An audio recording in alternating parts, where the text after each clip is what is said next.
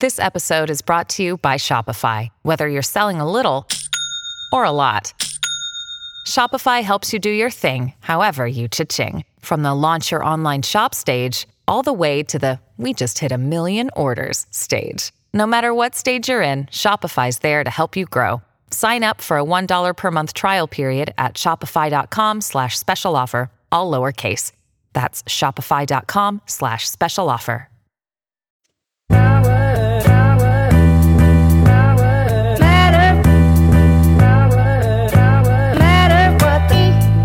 Hello,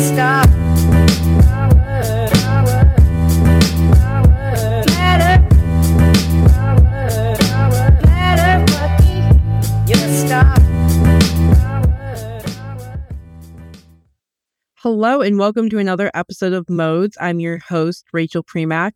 So, this past year, I would say we've been writing a lot on FreightWaves about the so called Great Purge, the new trucking bloodbath, really just trying to explore and dig in a little bit about these uh, new trucking fleets, especially on the smaller side, that are getting forced out of the market again, amid this kind of ongoing correction um, in the trucking industry.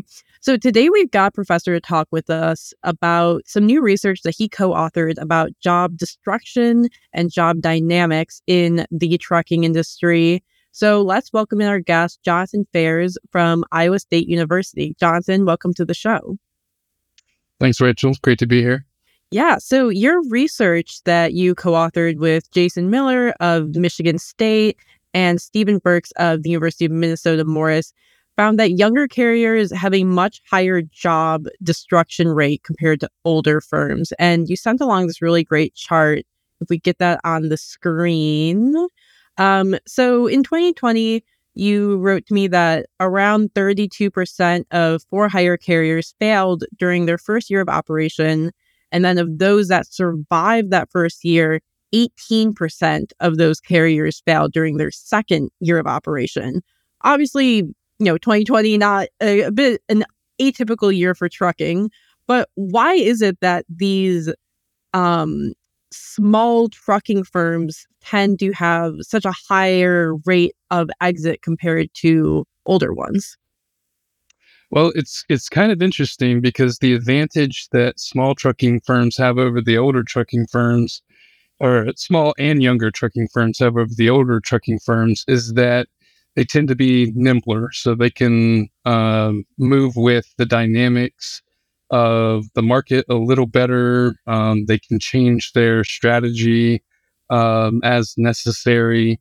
Uh, they tend to have a bit more um, flexible human resources structure, uh, and they they have an incentive to grow.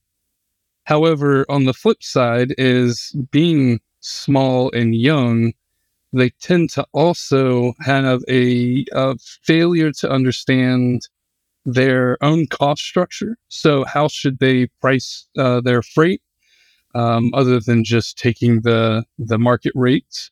Um, they have challenges with understanding how to sell their services to um, shippers who may be hesitant uh, because these small and young carriers uh, don't have a great track record yet that they can um, use as a selling point to shippers. And then sometimes, often we see that they have um, issues with making contingency plans in the event that loads uh, decline. And so, as volume decreases for them, they don't have a lot of other options because they may have um, had challenges with getting uh, solid contracts with uh, consistent shippers, or um, they may have challenges with, uh, as I mentioned earlier, being able to sell uh, their service to begin with. So, and just to just to check your research uh, that you were part of, this was this really was concerning small fleets, not so much the owner operator side. Really, just like how how many drivers would these fleets have to employ in order to be part of of this uh, you know sample that you gathered? Sure. So we do have owner operators within the data because they are establishments to start. But then what we're looking at is those um, those carriers that have grown. So a uh, an owner operator in one year may add, you know, additional drivers or yeah, clerk or someone to help bring in more um, more freight. And so we are pre- predominantly looking at uh, carriers that are not owner operators anymore, that are actually um, growing over time and the number of trucks and drivers that they're employing. Okay. All right. And then another interesting finding from your research was that one year old carriers create jobs almost 37% more rapidly than five year old firms. So it's almost like it's easy or maybe easier to find a job at one of these smaller, younger firms. But, you know, in a year or two, you might find yourself out of a job. I guess, yeah, tell us a little bit about this dynamic where there's a lot of new jobs being created by these young firms and old and jobs being destroyed by these young firms. Sure. So the the first point you made about how it may be easier to find a job with these smaller carriers that comes from um, a number of of fa- uh, facets is that you know these smaller carriers are hungry and they're trying to grow, uh, so they want to hire uh, more drivers to bring in more freight. Uh, but then they have those more flexible human resources uh, structures, so they're maybe a little bit more willing to take a chance on uh, a newer driver or a younger driver um, who may not be um, nearly as appealing to a larger carrier that hasn't paid for their um, uh, their training. Okay. I'm sorry. What the second part of your question? Really, um, I mean, I, I think you basically answered what I was hoping to learn about just just how these jobs are like it's kind of an easy in, easy out situation. I feel like that yeah. training part is an interesting side of, you know, you like a, a lot of these jobs or a lot of these loads that you probably carry for, you know, any sort of trucking company or any sort of broker.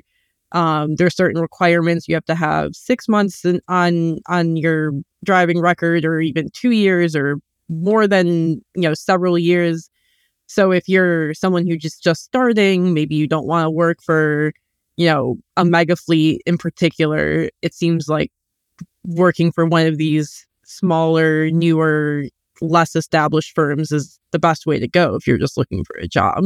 It's it's certainly an option. These smaller carriers are going to tend to be uh, a bit more personal um, with the employees that they have. Uh, but again, it comes with the risk of uh, the carrier not existing within a couple years.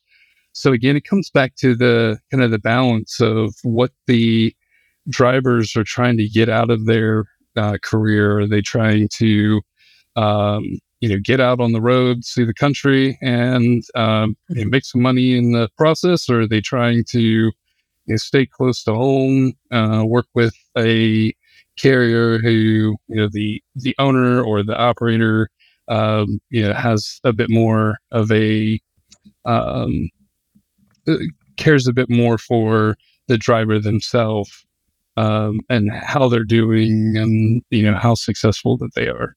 What would you say kind of sets apart the carriers that you know fail in that first one to you know first or second year versus the ones that make it to year five, year 10, and beyond? Well, so first of all, it would be kind of the opposite of what I already mentioned as to why these carriers fail. Um, having a really good understanding of your business, of you know your pricing, your expenses, how to manage those expenses, not taking on a lot of debt um, on the front end, if possible, um, and then beyond that, being able to uh, find shippers that are willing to uh, take a chance on small carriers that don't have a great track record. Uh, those carriers are going to be very successful. So if you have uh, uh, drivers or or um, owners who may have worked previously for you know the mega carriers, uh, trying to bring over that um, experience into the sales pitch is going to be useful. Uh, finding your way into a platform like uh, Uber Freight or Shipper, excuse me, um, Carrier 360 from JB Hunt uh, will give you the opportunity to access more loads without a lot of overhead. Uh, but then uh, to be honest, there's there's a potential that there's a fair bit of luck associated with it as well, um, because these uh, load volumes are often co- contingent on shipper's success. So if you're in an economic downturn, uh, going to work for a small young shipper or starting up, or excuse me, small young carrier or starting up a new carrier, uh, that may be the worst time uh, to do such things uh, because we can see load volumes going down, and and that's what we've seen in the market over the last couple years is that uh, capacity has been so tight and freight rates have just they've skyrocketed then you have so many new establishments uh, setting up to try to take advantage of those uh, market rates. But the very act of these carriers uh, starting up adds capacity and alleviates the constraints that were causing the high rates. And so then you start to see a decline in uh, the you see a decline in the contract rates, or excuse me, the um, spot rates that these small shippers are chasing after. You also potentially see, as we're going to be seeing coming into this um, uh, recession, you'll see a decline in load volumes altogether. And it's going to be those small carriers that are going to be unable to um, continue to operate in the absence of that volume and those high market rates that the larger carriers will be able to weather the storm, so, so to speak, for at least a period of time uh, before they're in trouble and start having to um, cut jobs. And so there's a, there's just a lot of luck as as to when you start your carrier and when you go to work for a carrier and what the volume is looking like in these macroeconomic factors. Okay, that makes that makes sense. And you know, what kind of net what kind of network you have, what kind of connections you've made. You know, you could say that's luck, you say that's work, but you know, I, th- I feel like those also all kind of play into that.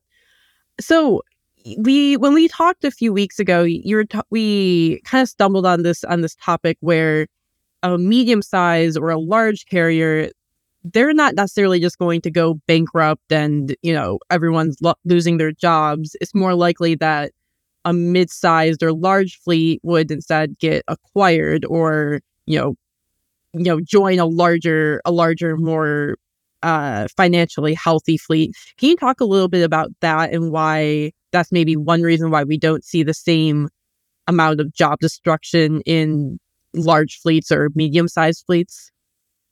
Absolutely. We've seen we've seen this play over and over uh, where carry larger you know mid to large size carriers as they um, you know kind of put out the flag that says hey we can't cover our expenses anymore. Uh, we're failing.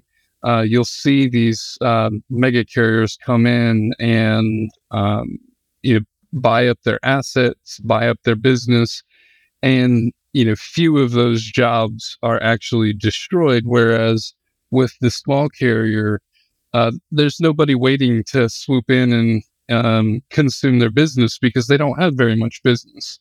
And so when um, you know those small carriers start to uh, fail, they just they just fail, and the jobs uh, go away. There is at some point some other carrier probably going to come and you know, pick up that capacity, but uh, we don't see that same type of merger and acquisition activity happening for those small carriers. But you've seen over and over, we've seen uh, these large carriers start to merge to try to, you know, grow revenue and uh, gain economies and scale. And so it makes a lot of sense for these large carriers to do those things. Okay. And is there anything different this time around with this current, um, you know, recession and slowdown in the trucking industry? Or do we, you kind of foresee the same sort of dynamics where small fleets will fail, folks will you know lose their jobs or is there anything anything different with this particular downturn in trucking we're seeing and how that might affect small fleets? It, it seems like it's going to be uh, following similar trends. Uh, we have seen uh, carriers that um, have you know, these mid to large carriers uh, a notable one, uh, shut operations uh, just a couple months ago, uh, and that business was consumed pretty immediately. So that that looks like it's going to be following along the same route. Um, I've been keeping an eye, although it's not a carrier, it's a broker. I've been keeping an eye on C.H. Robinson, but they're they're going through you know a relatively similar type of situation where um, their their market their rates went down, their expenses have stayed high, and they have uh, had to make a lot of cuts in staffing um, we'll see that likely trickle to their, um, you know, tens of thousands of carriers that they're uh, contracted with as well that will, you know, would have likely been depending on some of that volume that they might not have anymore because they can't, you know, have been unable to manage their expenses. Uh, but then these small carriers, we're, we're likely to see the exact same type of uh, trend occur during this recession as we have in uh, previous recessions, where uh, they will try to hang on as long as they can to um, you know, keep operating, uh, try to cover their expenses. They'll take the market rates until those market rates uh, match what their expenses are, and then maybe even a little bit lower in hopes that they'll be able to continue to operate.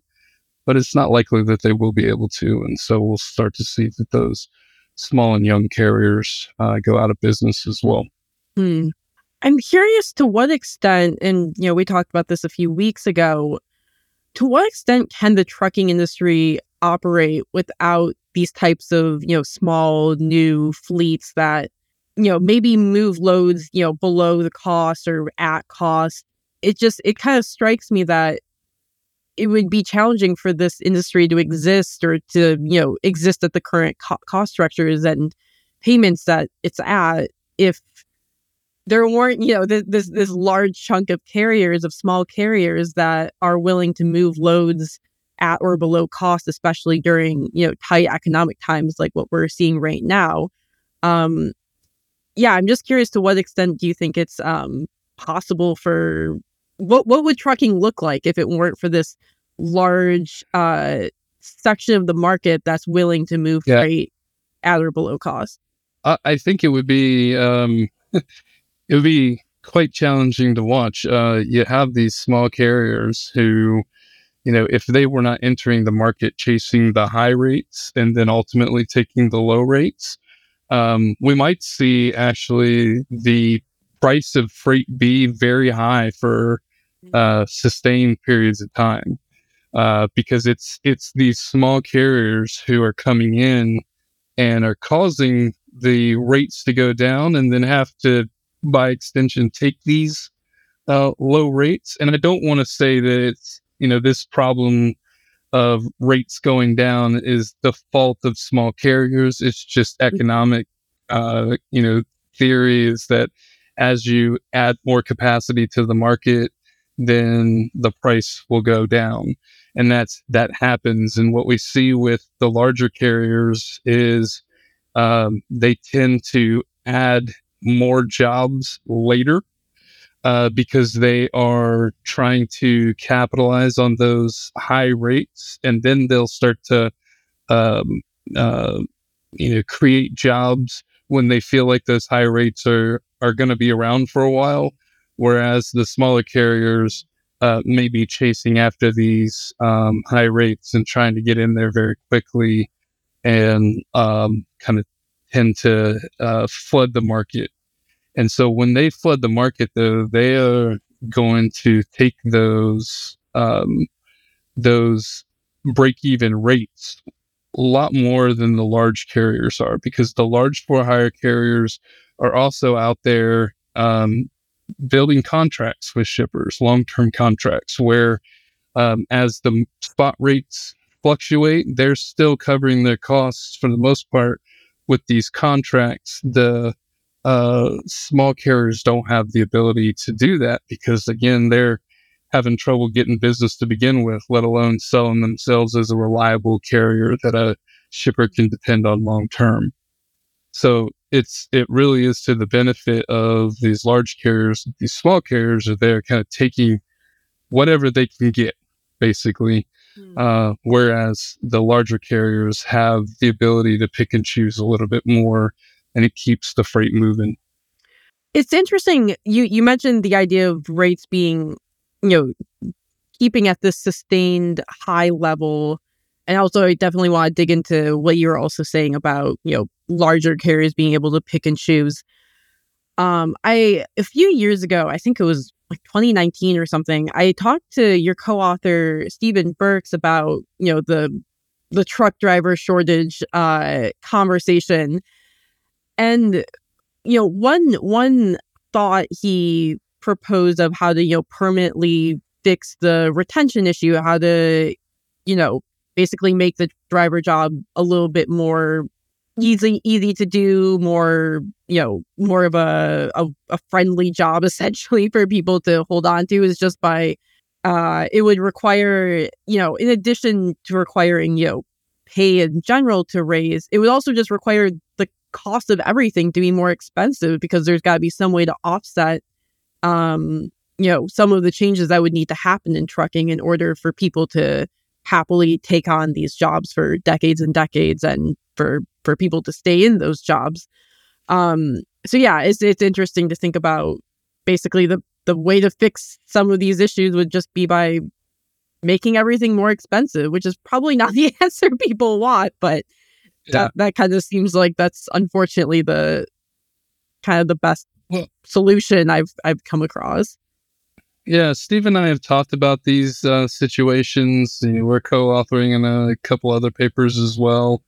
And one of the things I'd like to point out is that we're we're talking about different issues here. We're talking, mm-hmm. you know, the issue that you bring up with what Steve has discussed with you is about how you retain drivers um, in in the trucking uh, workforce.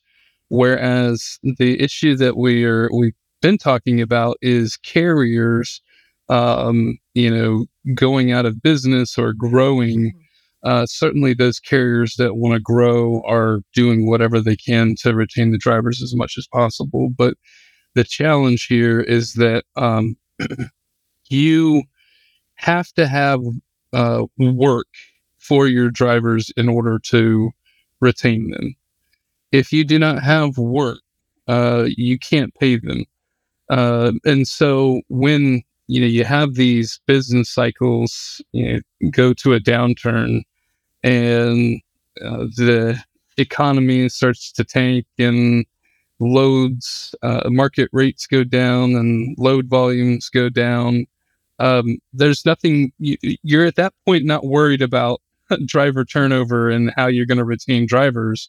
You're worried about how are you going to maintain solvency and continue to operate. And so that's a real challenge in trucking because it's it, you know, and as Steve will tell you, it's a near perfect competition. There's not a there's not a lot of opposition opportunity for carriers to raise rates beyond the market because there's always going to be some other carrier that will step in with a lower rate and take the volume. So it, it's the you know I have other research that uh, talks about um, the importance of you know paying drivers not only more but paying them more than uh, you know the competitive markets like construction mining manufacturing um, mm. you know that is important but it has to be a whole market shift it can't be just individual carriers within the market because if if they raise prices mm-hmm.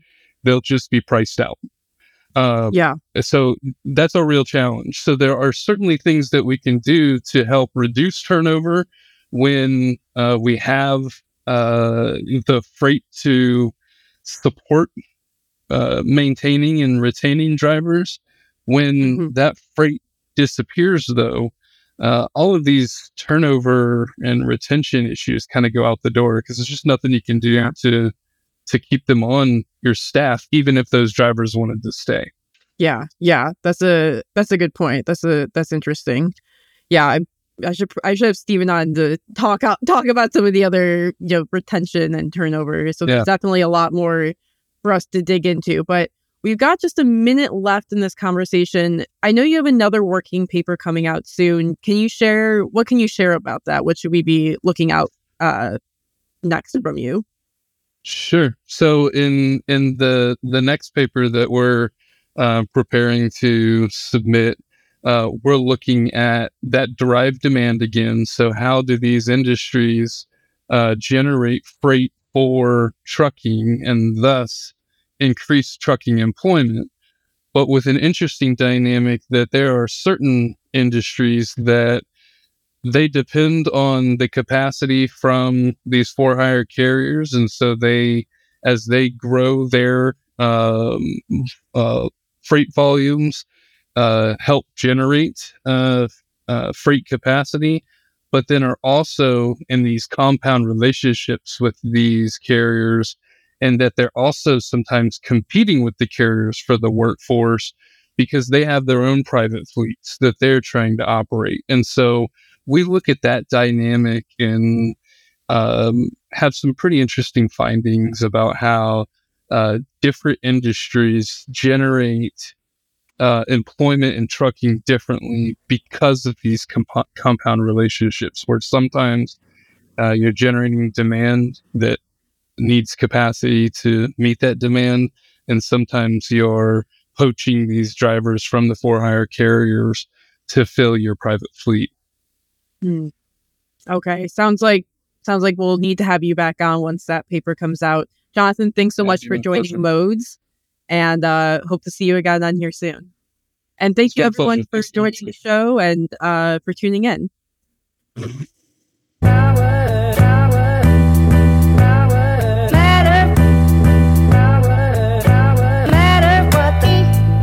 Stop.